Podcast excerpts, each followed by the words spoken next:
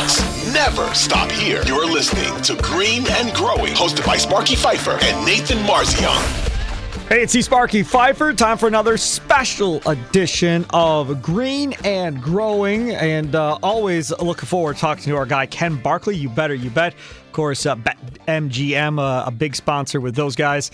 Uh, and follow him on Twitter at Lockie Lockerson. And obviously, uh, the news as we talk uh, the big suspension of Draymond Green of the Golden State Warriors. And uh, as we know, I'm not the biggest better in the whole wide world, but I am intrigued by this side of things when an incident happens the spread is going to be one way uh, until the suspension gets announced, and then the spread is going to move.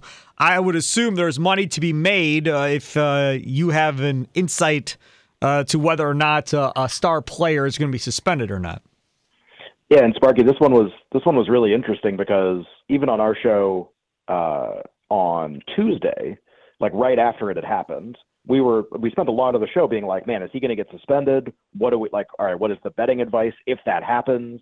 Like, be ready for a suspension because the the spread in the market was Warriors by seven and a half for Game Three, and that like struck me immediately, and I think would strike most people is like, okay, that's a number that kind of implies that Draymond is playing. Right. Like that's a a big number, and the Warriors had just been about like two one and a half two point favorites in Game Two, uh, the game that they lost, obviously. So obviously making a home court adjustment um, you know, go to Golden State from Sacramento. Okay, seven and a half was like probably a Draymond number. And then Shams has the tweet that comes out that's like, ah, they're not going to suspend him. Like that's how it's looking right now. And everyone's like, oh, okay, never mind. Like I, I guess I guess this is not a thing. And then in like the most sneaky time of the night, basically, yep. I had like almost just gone to bed when this happened. Me too. Uh, the the report comes out he gets suspended, and it's like, oh my god that's like, oh god, now I got to like re-wake myself up again, basically, and like try to like figure out what's still open. And the other thing is like, you know, books, sports books know when something like this is brewing. You know, like if it's, you know, like that morning, they were probably like, all right, like just be monitoring, see if Draymond's out. But once it's like you get the all clear kind of from the Shams tweet, some places just like keep it up. Some just like it's like what's going on. Nobody under. It's the middle of the night.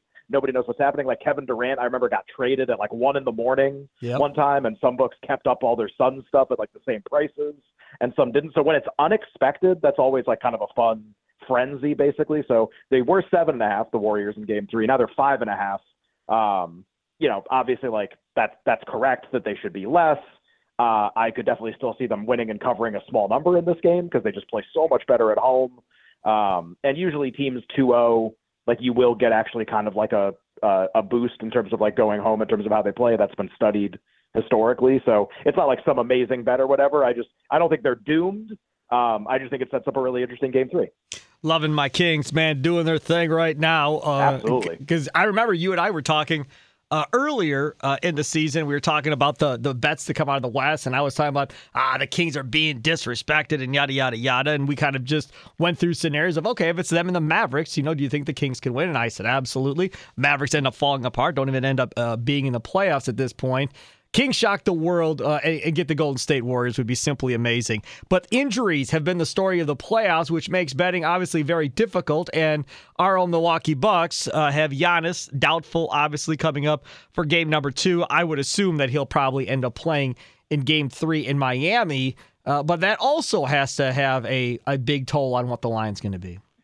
Yeah, absolutely. So we just went over kind of like Draymond and that one game suspension. You know, you saw like a two point line move, seven and a half to five and a half about that for for him not being there. And it does, that doesn't mean that it has to be the right number. Like you could argue it should be more than that because right. he's the best defensive player in the league, maybe, and he's like their primary initiator on offense. That's kind of a it's a big those are two big hats to wear in terms of uh, playing basketball. Obviously, like maybe he's worth more than that. Um, and then Giannis, you can obviously say the same thing. Like we we all kind of watched the Bucks defense in game one. Once Giannis left the game with injury, and that that didn't go great. like Brook Lopez against Bam Adebayo, like that didn't go great. And so um, we're seeing like a pretty similar adjustment to the point spread for this game with the idea that he won't play. So you know the Bucks were God, like nine, I think, in game one. Basically, is what they ended up closing. It was like nine or nine and a half. It was a big number against Miami in game one. Market's like six and a half right now, and I think he'll actually go down more if he actually is like out out. I know he's not expected to play necessarily, doubtful. But yeah, we're seeing like a massive move there. The, I think this one's a little different though, Sparky. I would just like, obviously one's a suspension and one's an injury, but I've never, I think we've done this on the show before or on the, on the pod before. I've never been someone who's been very pro Warriors in terms of like long term in the postseason. I've always been pretty anti betting on them this year, thinking that they can win a title again. There's like so many red flags with their statistical profile. And I do really like Milwaukee to win the title as a team. And so it's like, all right, well, what are you doing now that Giannis is hurt? And I would just remind people how incredibly brutally long the NBA postseason is. So there's like an adjustment in the market right now because they're down 1 0 in the series, and we don't know when he's coming back. And their title prices have actually started to drift pretty dramatically. Boston's now the favorite to win the NBA title and the favorite to win the East because they're up 2 0 in their series against Atlanta. I don't know if I agree with that. Like, I, I understand, I sort of agree that it's happening, but I don't agree that the Celtics are actually more likely to win. And I, I just, I like the Bucks a lot more. I don't like the Sixers at all as a second round matchup for Boston. I think that's really problematic for them. So I, I still kind of like the Bucks to win the title. And we've done this on our show the last couple of days. Is this like a buy point for them? Like, they're down 1 0. The best player in the league is hurt is like, is it ever going to get better than this to bet Milwaukee? Like once everyone's in on them, then you never want to bet them whether two to one or one fifty to win the title, whatever. Is this kind of like a, a weird buy point where I know nobody would want to click the button right now, but I mean this series isn't going to be over for like two weeks. Like they're not even going to have to play Cleveland for you know until Cinco de Mayo probably or something. So like what is like he has so much time to get healthy for like the series that really matter. You know, it's fun uh, because, first of all, uh, when they lost this game, we do our Green and Growing podcast. We did a post game podcast. We're going to do it during the playoffs after uh, these Bucks games are done, and we live stream it and the whole deal. And you know, people are freaking out. I'm just like, settle down. Like, first of all, Miami's not shooting 60% every game in this series from three. That that is simply not happening. Number two, Budenholzer makes it a tradition of losing game ones in the playoffs. Go back and look at their championship run. He was constantly losing game ones. They were down 2-0 and they came back in one.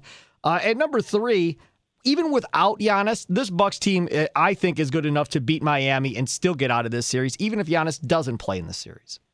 And and how about four? Tyler Herro has a broken hand and yes. he's not playing the rest of the series. And I know Miami is kind of like this plug and play team where it's like it's Gabe Vincent and it's Duncan Robinson.